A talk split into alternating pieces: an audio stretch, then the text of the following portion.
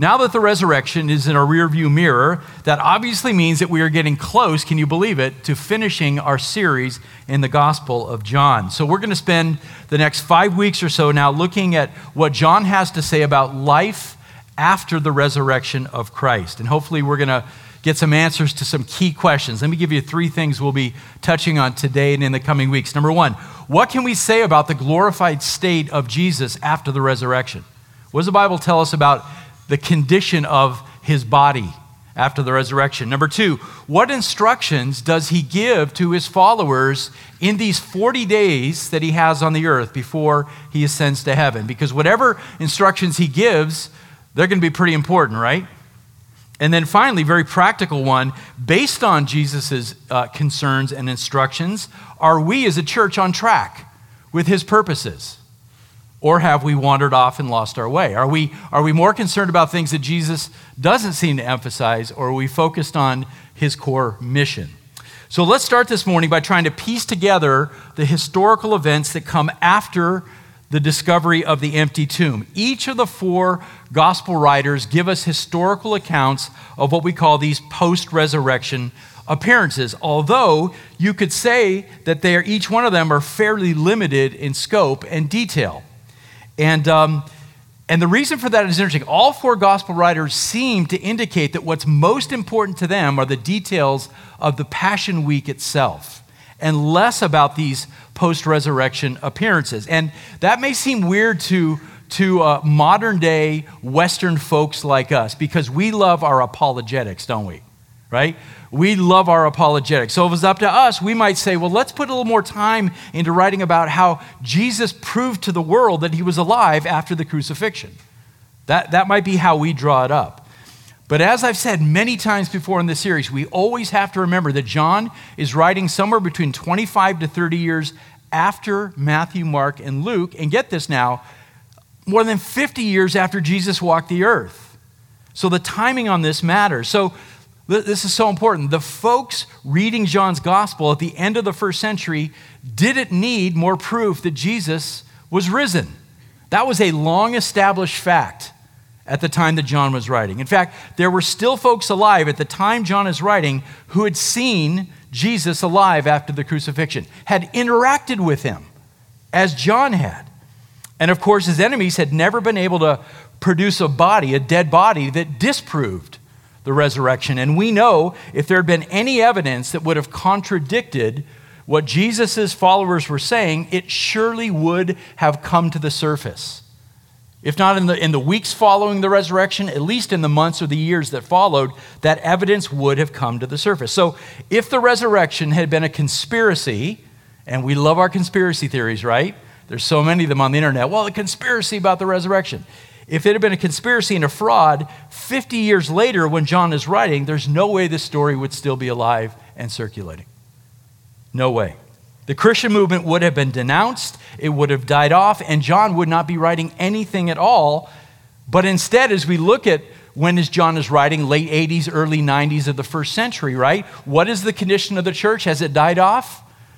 Quite the opposite. It is alive, it is flourishing, it is thriving, it is spreading from Jerusalem all the way to Rome. So, looking back at this, we, we see that the story of the resurrection has some very real historical teeth to it.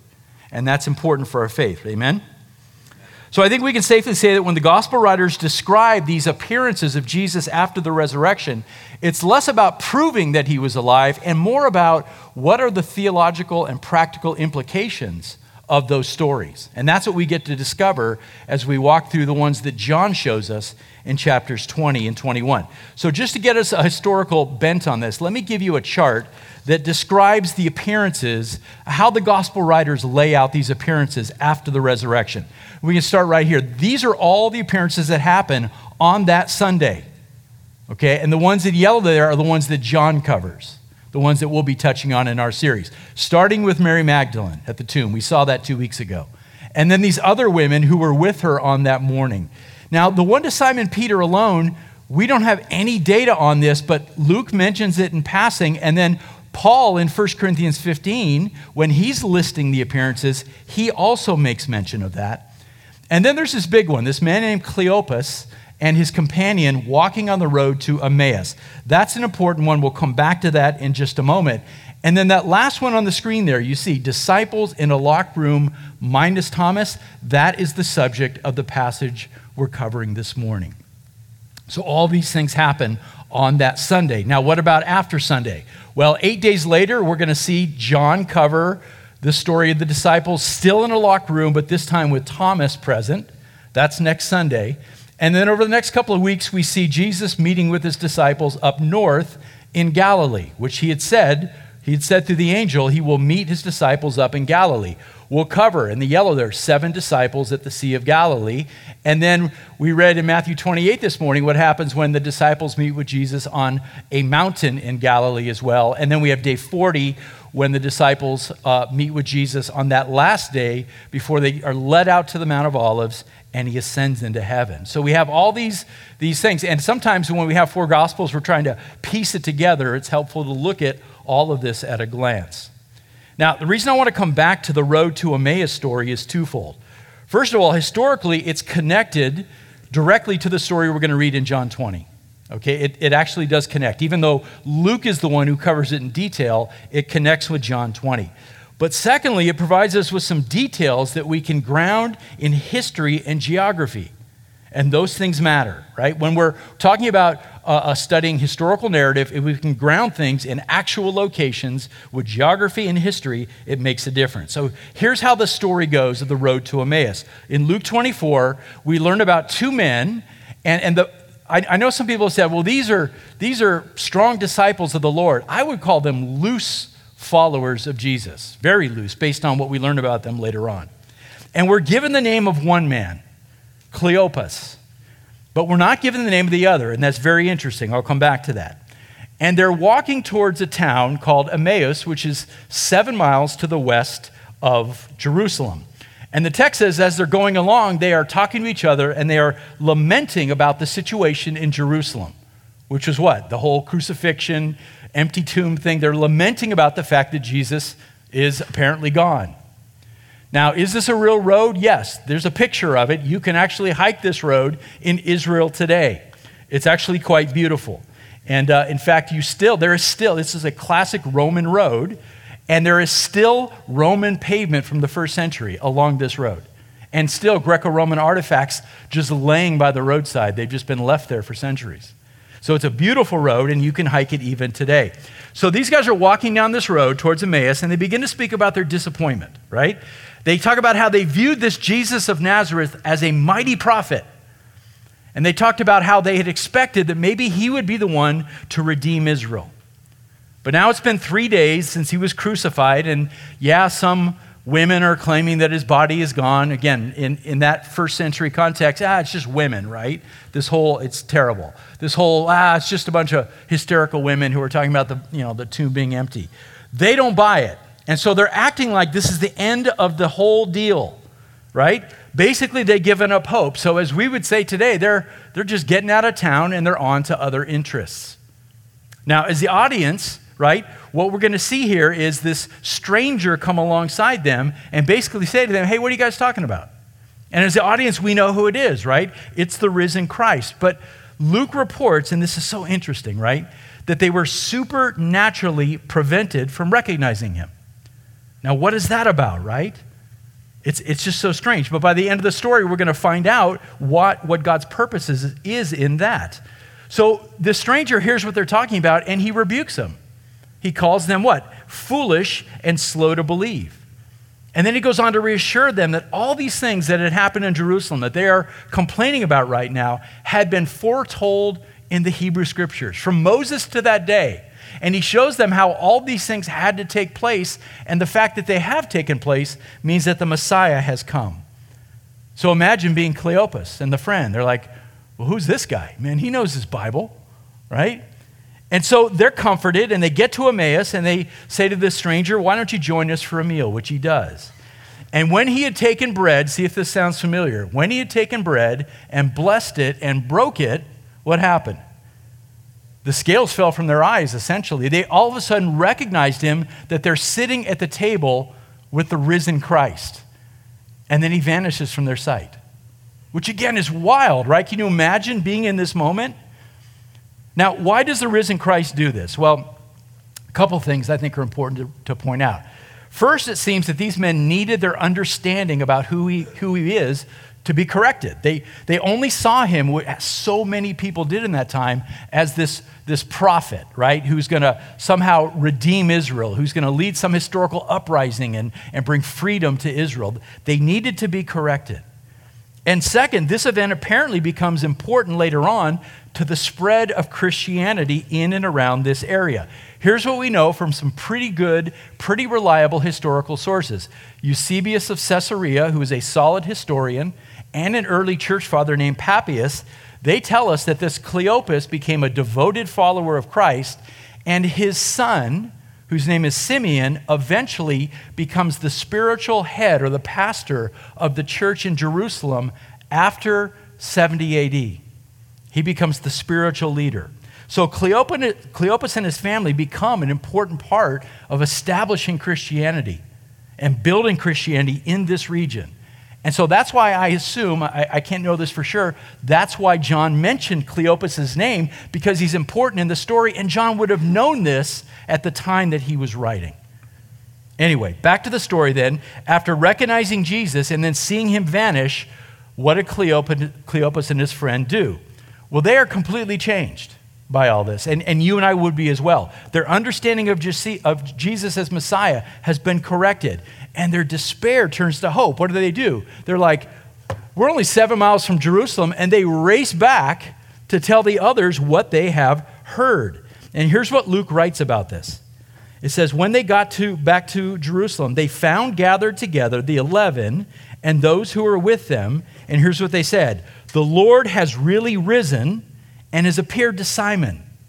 There's that little historical note, has appeared to Simon. We don't know any other detail about it. They, they began to relate their experiences on the road and how he was recognized by them in the breaking of the bread. Key verse now while they were telling these things, he himself, Jesus, stood in their midst. And so that is the, where we pick up in the story of John this morning. The same phraseology that Jesus suddenly appears in their midst. Now, you know I have to do I have to do a map because we're talking, anytime we talk about a location, you should know that it's a real place, okay? So Jerusalem is the blue dot, and Emmaus, seven miles to the west, into what we call the Shephelah, right? The, the Judean foothills uh, of Emmaus in that red dot. Now, we know where Emmaus is because, and this is such a funny part of archaeology, what happens when, because Emmaus as, as a Greek town is, is gone right now, it's, it's no longer there. It's now an Arab Israeli town. But you can tell with archaeology where locations are in the Bible by, by all kinds of interesting tradition. When people live in an area and say, This is where that happened, and then they pass that on to their kids and grandkids and great grandkids, that story passes down. This is where it happened. And then guess what happens? Somebody comes along and builds a church there. and you see this all throughout the Holy Land. There's a church there, uh, oftentimes second, third, fourth century, for a reason because that tradition has been passed on. Well, that is true in Emmaus. It's right now an Arab Israeli town called Abu Ghosh, and it is dominated by a mosque. But guess what? There is a church there from the Crusader period that the Muslims, out of their gracious hearts, have allowed to stay there. And right now, it's a Roman Catholic monastery. It's a beautiful building. It looks like that. You can go visit it today. And if any of you have been to Jerusalem and you've, you've seen St. Anne's Church there in the Old City, you'll recognize the, the architecture. This is back when we built beautiful things. this is built in the 11th century, this church, and it's still there today, built by the Crusaders. That's how the Crusaders built things. And so we'll see some of those in November when we go to Israel. Okay, that may be the longest introduction I've ever done in a sermon. So now, now you've got the whole layout, right, of what's going on. Grab your Bibles and make, if you're not there, let's go to John chapter 20. We're only covering five verses this morning, right? We're setting the stage for next week with our favorite disciple, Doubting Thomas. We'll try to correct the record about Thomas and his doubting. Five verses this morning. And before we read them, I want you to go back in your minds just for a second and recall some of the things that Jesus told his disciples in the upper room. when they were celebrating Passover. Remember this massive section of John's gospel from chapter 13 on, right? This massive section, some of the things that Jesus promised. Remember, he promised that when I go away, I will do what? I will send the Spirit, right? One who is like me to be with them, right? He said, I won't leave you as orphans. I will send the Spirit. He talked about peace that he would leave with them. My peace I give to you, he says. He said, Make sure that you don't let your hearts be troubled and fearful. And perhaps most importantly, this promise listen to this now. In a little while, he said, You will no longer see me. And again, in a little while, you will see me. Now, do you think they remembered that as they're about to see him again? But Jesus had given them all these promises in the upper room. So now we come to verse 19 in our, in our, our text for this morning. It says, So when it was evening on that day, what day? The first day of the week. Now that connects all the way back to verse 1 in chapter 20, right? Where it says, On the first day of the week is when Mary Magdalene went out to the tomb, very early in the morning. So this scene is the same day, that first Sunday of the resurrection, but now it's evening time. And it says, and when the doors were shut, that's a nice way of saying the doors were locked down. Okay? The doors were shut where the disciples were for what? For fear of the Jews. Jesus came and stood in their midst. That's the same phrase that Luke uses in chapter 24. He came and stood in their midst, right? And what did he say to them? Peace be with you. Wow. And when he had said this, he showed them both his hands and his side, right, where the spear had gone. And the disciples then rejoiced when they saw the Lord, when they recognized it. So Jesus said to them again, Peace be with you. As the Father has sent me, I also send you. And when he had said this, he breathed on them and said to them, Receive the Holy Spirit. If you forgive the sins of any, their sins have been forgiven them. If you retain the sins of any, they have been retained. So that's why I stopped there, because there's some pretty controversial things in those last two verses, which we'll cover as we go along. So, so again, get the scene here. The disciples are huddled together, all in this one place. We find out it's not just the, the 11 minus Thomas, but there's others there as well, according to Luke. But they're huddled together. What are they doing? They're trying to lay low, right? The lights are out, the, the shades are pulled. They're, they're trying not to make any noises. Why? Because they're afraid. They're afraid of the Jewish authorities, and rightly so. These men had just found a way to convince the Romans to crucify their leader, and they were well aware that the chief priests knew who they were, and that the chief priests would still see them as a threat as long as they were still alive.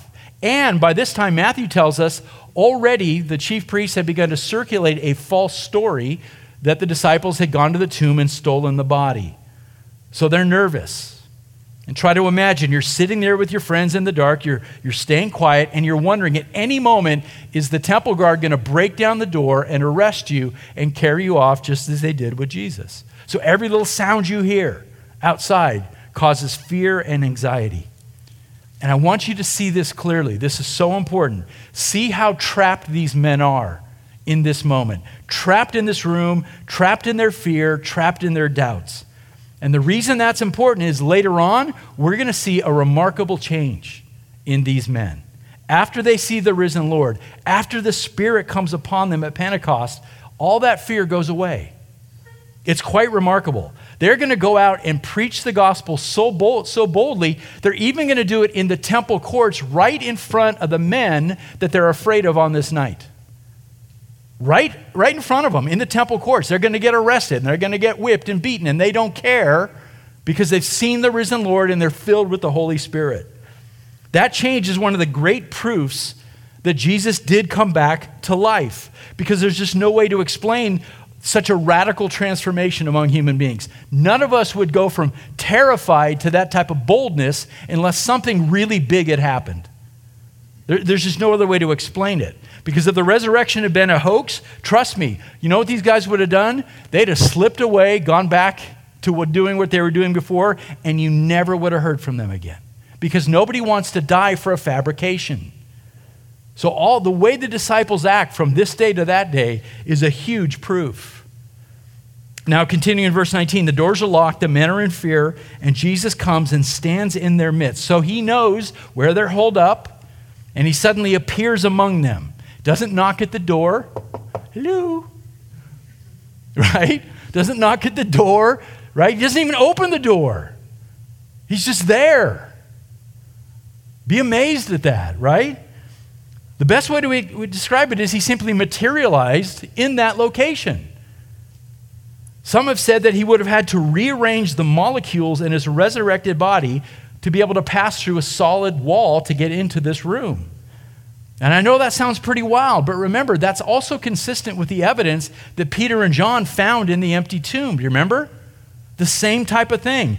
They couldn't understand it at the time, but they looked at the grave cloths and the spices that Jesus had been wrapped in, 100 pounds of it, and it just dropped to the ground in this tomb, laying there in pristine condition, as if the body passed right through it. The same type of thing, right? They didn't get it at this time, but now something similar has happened. Jesus is able to walk right through physical barriers. Amazing. So, what do we say about this? Right? Do we believe in miracles? This is a good time. Do we believe in miracles? You ought to test yourself in this. Do we believe that the resurrected Christ can do this? Well, we can't say a whole lot about the whole, I don't know, the, is it the physics behind it or whatever, whatever's, we, we're not given a lot of details about how this actually happens. We can draw some reasonable conclusions, but when we look at a story like this, we look at any miracle in the Bible, we've got to be careful not to speculate too much because for finite people, this is sort of out of our frame of reference. It becomes an issue of trust, doesn't it? But I think we can say this obviously that resurrection bodies are not subject to the same earthly limitations that we have right now. That seems obvious, right? Because Jesus seems to be able to materialize and then dematerialize at will, to appear and disappear. It happened in the tomb, it happened at Emmaus, and now it happens in this locked room. What's interesting is, this although his body isn't subject to physical barriers, his body itself is still physical. That's wild. It's mind blowing. Verse 20 says he proved it. He showed them both his hands and his side, right? So that they could confirm hey, guys, look, I'm corporeal, meaning I actually have a physical body here. Even though it would have looked different, I mean, he doesn't look like the same guy that was hanging on the cross, sweating and bleeding all over the place, right? He still has scars, but he doesn't look the exact same. But it's his body, and it's real and it's physical. Luke quotes Jesus as saying this See my hands and my feet, that it is I myself. Touch me and see, for a spirit that does, does not have flesh and bones, as you see that I have. Actual flesh and bone. It's wild. So, right away, Jesus wants them to know I'm not a ghost, I'm not some type of apparition, you're not having a mass hallucination. Come and touch, come and see. And then Luke says he goes a step further. He's like, By the way, do you have anything to eat? just in case you want to see how physical I am. And they go, um, Yeah, we got some broiled fish back here. He's like, Great. And he eats in front of them. I mean, imagine your mind, right? You're like, What is happening right now? Crazy. So Jesus is physical, but he's not limited by that physicality. Doesn't seem to be any place that he can't be instantly. Doesn't seem to be any limit to his ability to transcend everything we know about the earthly laws of nature and physics. Now, whenever you hear about this, does it make you think about your own resurrected body? This is where it gets kind of fun. Well, wait, is that, am I going to be able to appear and disappear? Do I get the cloak of, you know, Harry Potter reference? Just threw that in. I mean, does it, oh, come on, tell me you haven't thought about this. Do I get to like zip around like this? Does that happen to me? It's, we get to sort of wonder and dream. So let me give you a couple of verses. The same Apostle John writes this in his first epistle. He says, Beloved, now we are children of God, and it has not appeared as yet what we will be. We know that when he appears, we will be like him because we will see him just as he is. So let that sort of tweak your thinking. And then Paul says this to the Philippian believers Our citizenship is in heaven, from which also we eagerly wait for a Savior, the Lord Jesus Christ who will transform the body of our humble state into conformity with the body of his glory. Hmm. And then when he wrote to the Corinthians, he talked about these bodies that we'll have someday, how they'll be imperishable and glorious and powerful, that they'll be fit for the new creation that is coming someday. It's pretty exciting stuff. Now, don't get confused. We don't get brand new bodies. I know that might be disappointing to some of us, right? We don't get brand new bodies in the sense that it's a different body than the one that we had on earth. Our bodies are part of our identity, it's part of who we are, but they will be transformed. These bodies will be transformed, powerfully and gloriously transformed, but they'll still be our particular bodies. We know that because of the pattern that we have in Christ. That is still his body. Although it's been transformed and glorified, it's still his, and that's why he still he'll have those scars for all eternity, right? So we can see the sacrifice that he's made. Okay, so you can dream about that. I think it's interesting. I don't think we can speculate beyond that, but it's very, very interesting to think about. Let's back up to the last phrase in verse 19 and see what Jesus chooses to say to these men when he suddenly appears in their midst. Right? What would you say? By the way, he could have come with a rebuke. He could have come and said, Hey guys, raise your hand if you deserted me when I got arrested. Oh, all of you? Oh, okay, thanks for that. Right? He could have come with a rebuke like, Wow, guys. I mean, he knew it was going to happen, or he actually prophesied it was going to happen. But yeah, he could have come with a rebuke. But what does he say? He says, he says, Peace. He says peace. It's just one of the one of the beautiful things we glean from these post-resurrection appearances. That Jesus seeks out his people. He seeks out his people who are afraid and doubting, and he brings with him this, this concept of shalom, right? Peace. This is what he had promised them in the upper room. Remember these words? My peace I give to you, he said. This is only a few days before, right? My peace I give to you. Do not let your heart be troubled, nor let it be fearful. These things I've spoken to you so that in me you may have peace. In the world, by contrast, you have tribulation, but take courage. I've overcome the world. So you can have peace. Now, imagine you're one of these guys. Not only uh, have you suddenly seen Jesus appear, but like Mary Magdalene, who rejoiced at hearing his voice, now you hear his voice, and he says to you, Peace. Everything's well. Everything is well. Imagine that. And verse 20 says, after showing them his hands and his side, John says, the disciples rejoiced that may be one of the great understatements in the Bible, right? Because you have to imagine the joy at this moment. They have gone from the lowest of the lows, your hope gone, everything that you you had invested in and thought your future was gone. Jesus taken away from you. It must have seemed like, like we talked about two weeks ago, what now? And now suddenly here he is. He just appears in your midst. It's like a dream come true. This is, this is too good to be true. So there's rejoicing, and Jesus repeats himself in verse 21 Peace be with you. And I'm thinking, why does he say it a second time? Can I just guess? Because that room has broken into bedlam. People are rejoicing, there's shouting. I picture, they're hugging each other. He's back. Jesus is here with us, right? Questions had to be flying around the room. And Jesus says, Whoa, whoa, whoa peace. Calm down. uh, again, I, I, I know I'm speculating here, but he says it a second time because, look, sometimes we read the Bible and we're like, this just seems like a norm, just a flat, oh, Jesus is back. Rejoice. No. No, no, no. Put the emotion in it. Are you kidding me? What would you feel when suddenly your hope is right there? Physically, he's alive. I, I just think he's like, guys, calm down. Look, I know this is exciting, but pull yourselves together. We have some important things to talk about.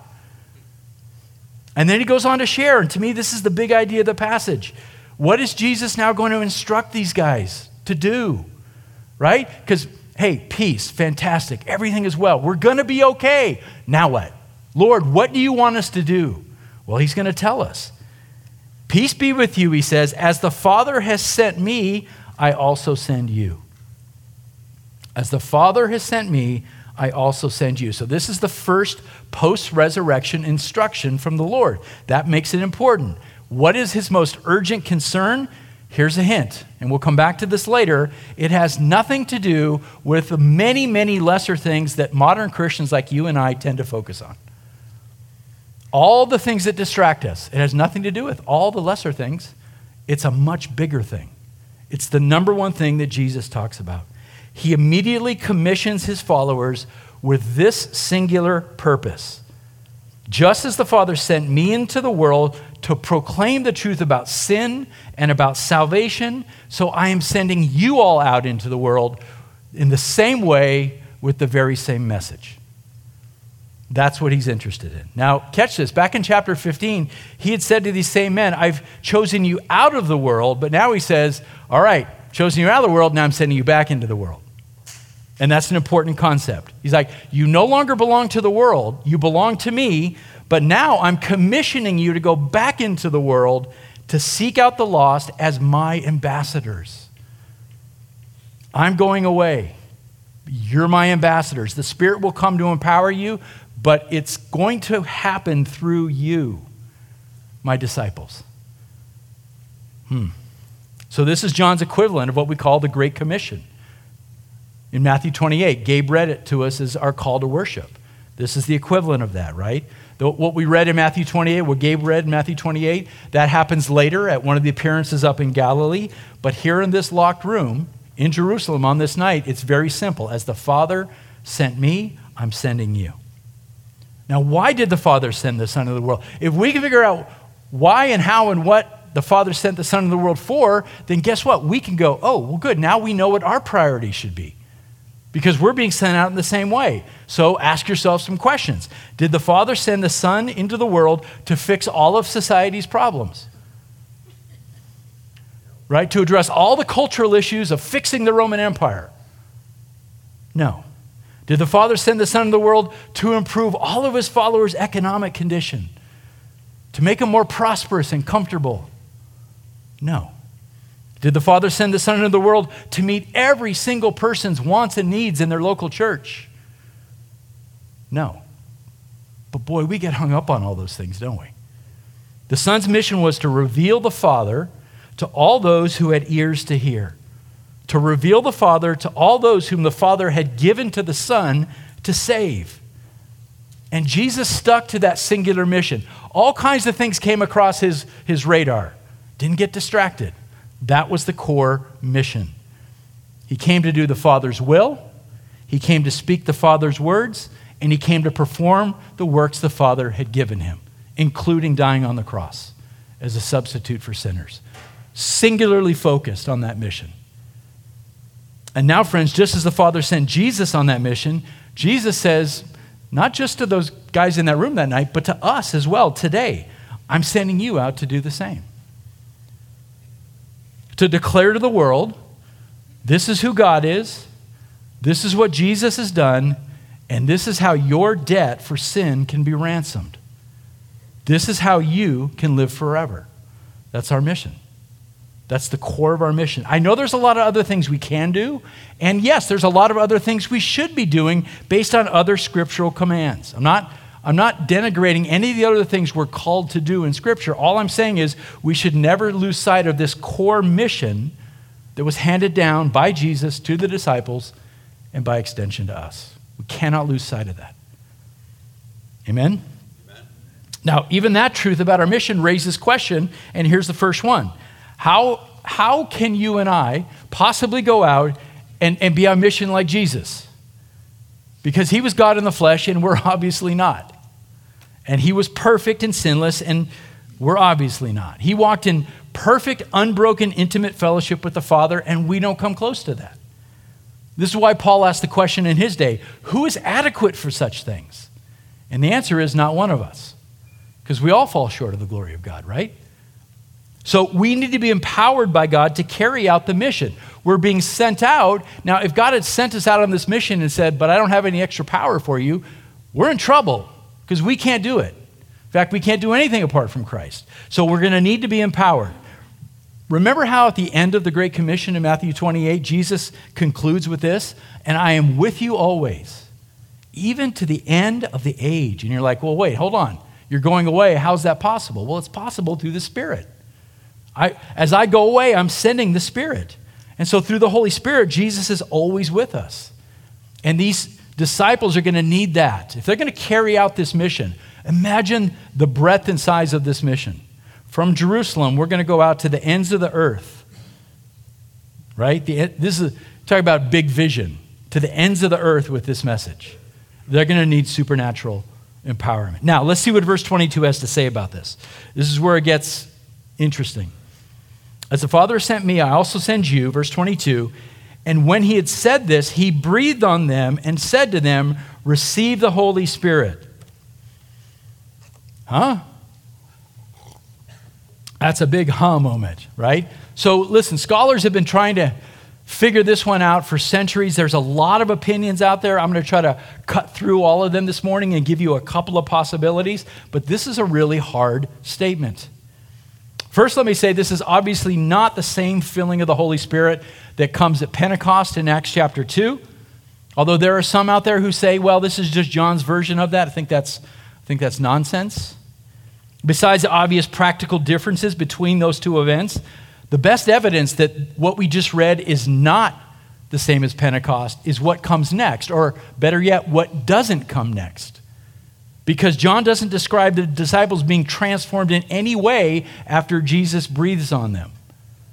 In fact, they continue to hide. Eight days later, they're still hiding. We're going to find that out next week. They're still hiding. They don't go out after this breathing on them and start preaching the gospel boldly. In fact, what we're going to find out in a couple weeks is that a bunch of them just go back to fishing. We find them in Galilee, and they're on their boat fishing again.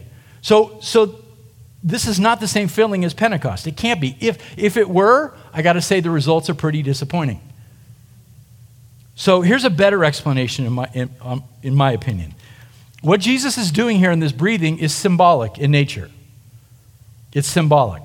It was a living parable intended to communicate a truth that would later come to pass at Pentecost. And, it, and the best way to see this is similar to Jesus' washing of the feet up in the upper room. Okay? It's, Jesus wasn't saying, hey, guys, every single day you need to wash each other's feet. It was a living parable that was given to the disciples to say, in the future, you need to serve each other sacrificially in this way. And by the way, you'll understand this more after I'm gone. It's very similar here, right? Many would say that what Jesus is doing here, this breathing, is symbolic in that same way. Now, if that's true, what does it symbolize? Well, one of two things are possible. First of all, Jesus may have been symbolizing the birth of a new chapter in the life of redeemed humanity. Now, think about this for a second. When you hear the word breathed, a couple things might come to mind. I'll give you two of them in Scripture Genesis 2.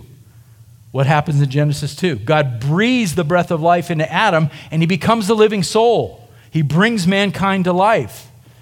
The other one comes from Ezekiel 37 and in what we call the valley of dry bones, right? Where Israel is pictured as this corpse that has no life in it until God says to the prophet, breathe, breathe, and bring the bones to life. So is there a connection here? Some scholars would say that this is the parable, the animation of a new humanity, all who are born again and who are about to receive this life giving breath of God, the Holy Spirit, in Acts chapter 2. That's one possibility. So Jesus is giving a sort of a symbolic way of saying this is coming. This new, born again, Holy Spirit filled humanity. The second possibility also agrees that Genesis 2 is in sight, but that this breathing was more of a symbol of the commissioning that's taking place on this particular night. In other words, Jesus is symbolically breathing new life into these disciples in order to mark them out as apostles. And there's a distinction there. What's an apostle? One who is sent out with authority.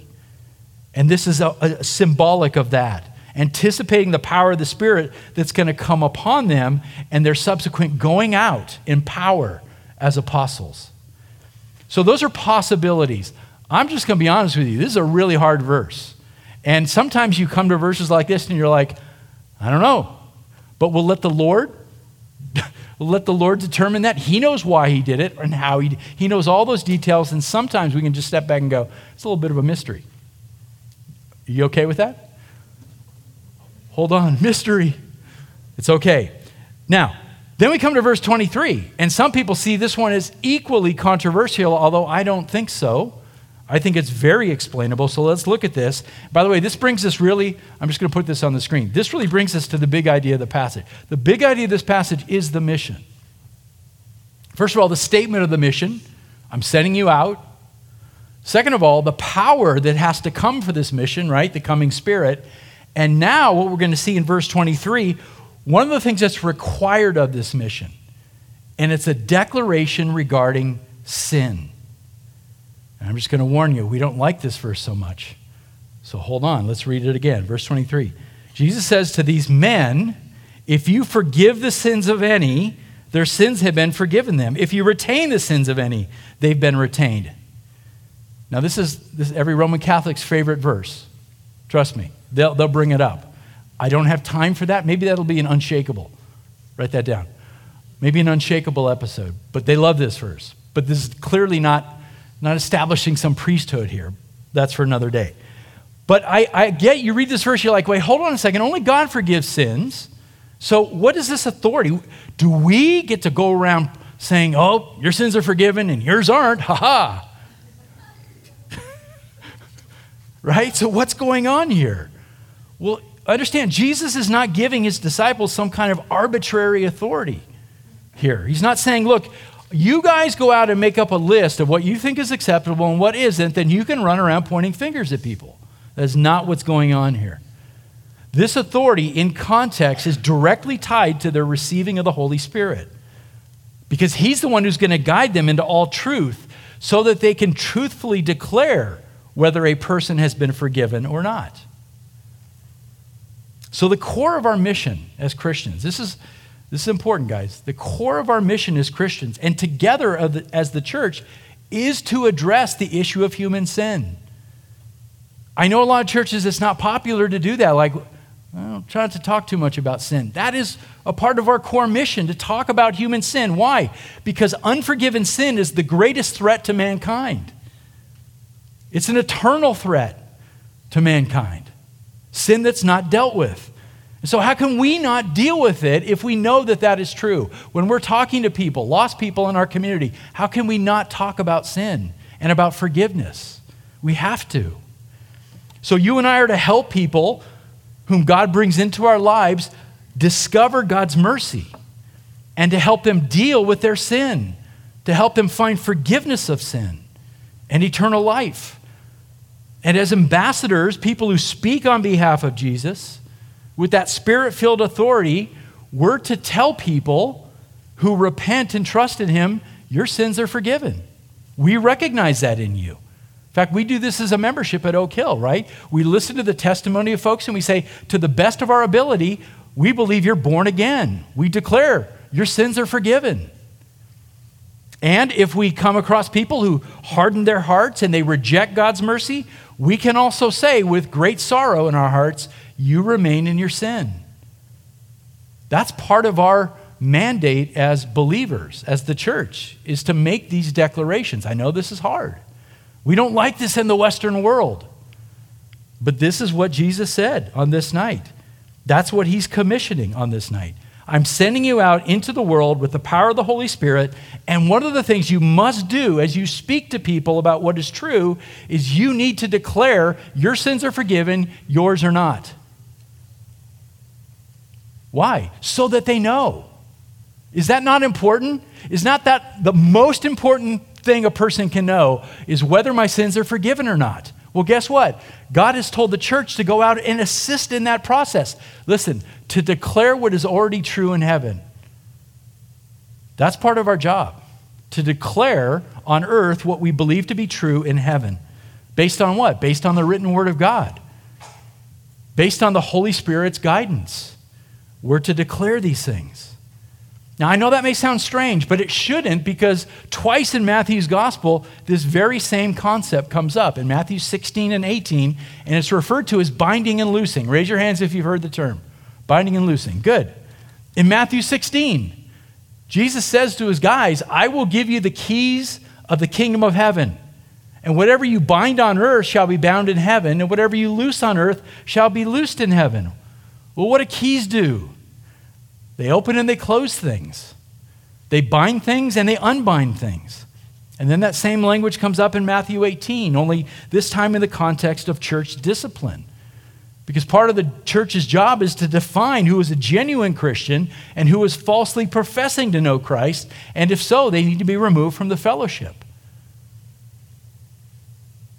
This is heavy, right? It's part of our job.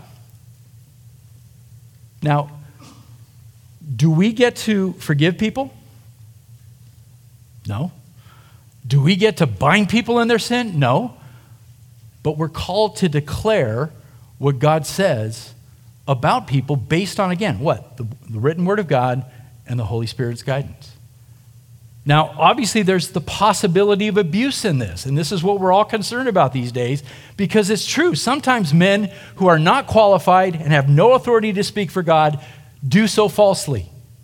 We know that that happens. We see it all over biblical history. There were false prophets in the Old Testament where God said, That guy doesn't speak for me, even though he was flapping his gums. He doesn't speak for me. And there's times in the New Testament where we're warned that there's going to be false teachers who rise up and they will flap their gums, but they don't speak for God. And that's why God has promised such severe judgment on men like that, and why the bar for leadership is so high because this is such an important thing. But what the Lord is talking about here in John 20 is the responsibility of a true church that is faithful to the Word of God, an authoritative church that can righteously declare what is true in heaven concerning sin. And it happens in a number of ways.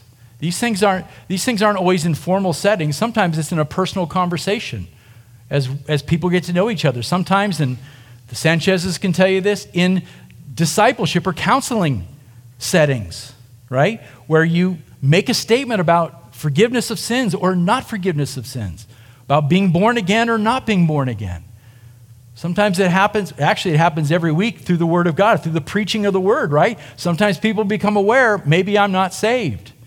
And we need to have a conversation about that. And of course, through church discipline. Friends, I, I want, I want to tell you, this is a good thing, not a bad thing. I know it can be kind of scary, but it's a good thing. Because for anybody who cares about his or her soul and his or her status before God, forgiven or not forgiven, they ought to want to know what is true.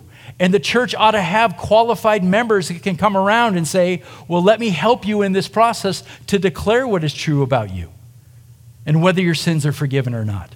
We should rejoice in that, right? Frankly, there's nothing more important, I said it already, nothing more important than for us to know whether our sins are forgiven or not. And so we can thank God for the fact that the church has been called to assist in that, in that mission. Again, not declaring ourselves, we don't have that power, but declaring what God says is already true in the heavenly realms. Whew. That's a big deal. Go back and read Matthew 16 and Matthew 18, more about this binding and loosing concept, because in my opinion, we've lost this in the modern day church. We're too afraid of it because of all the abuse that's happened through the centuries. And, and, guys, we shouldn't hold to things because people have behaved badly in the past, right? And so we don't want to talk about that anymore. No, if the Bible talks about it, we need to declare it. Amen? Okay, got to wrap up. How do I wrap all this up? Well, I said earlier, the big idea of this passage is this mission that God has given us, right? On the first evening of the resurrection. I mean, Jesus doesn't waste any time, right? Here it is. As the Father has sent me into the world, I'm sending you.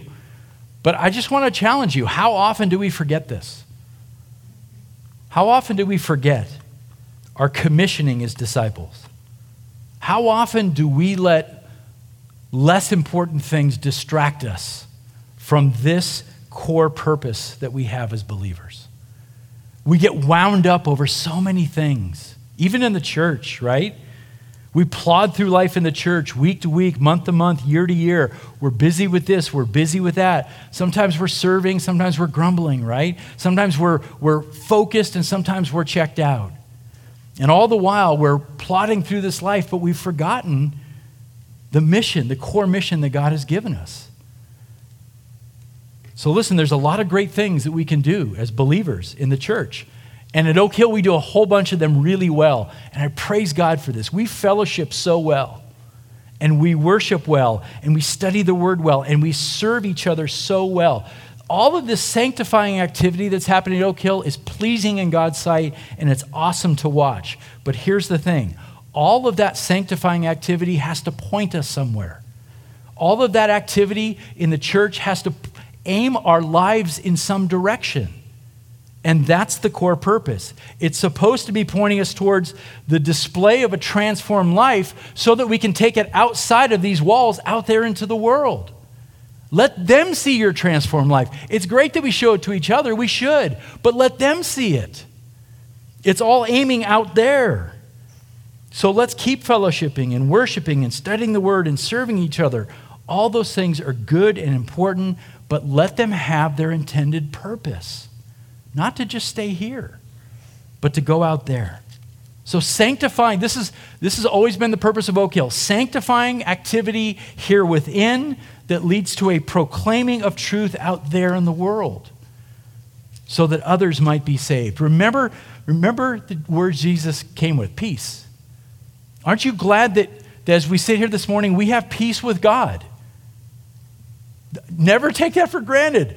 We have peace with Almighty God, that our sins are forgiven. There are no sweeter words to hear than that. We can praise God for it, but we can't just hold on to it like this, right? We've got to go out there and tell others about that very same peace. Amen? Let's bow our heads. Lord, we are grateful for just a, just a, a brief time of stillness just us and, and you and just being aware of our hearts and the way that your spirit speaks to us and communicates with us. And, and so, Lord, I pray that we'll be sensitive to that this morning. Anytime we come out of studying the word, Lord, it is so good, so good for us to reflect and to think, oh, Lord, what do I need to repent of? What, what do I need to change my thinking about? And so, Lord, I thank you this morning that you have showed us this beautiful truth about the mission that you've given us. And it was right after your resurrection on that very day that you said, I'm sending you out.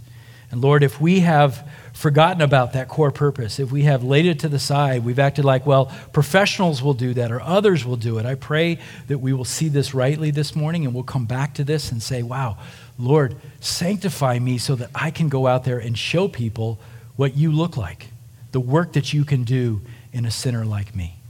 Change me, Lord, so that I can help others be changed. Thank you for that message this morning, Lord, as we continue to worship you now with our lips. I pray that you be glorified in our hearts. Be with us now. Amen.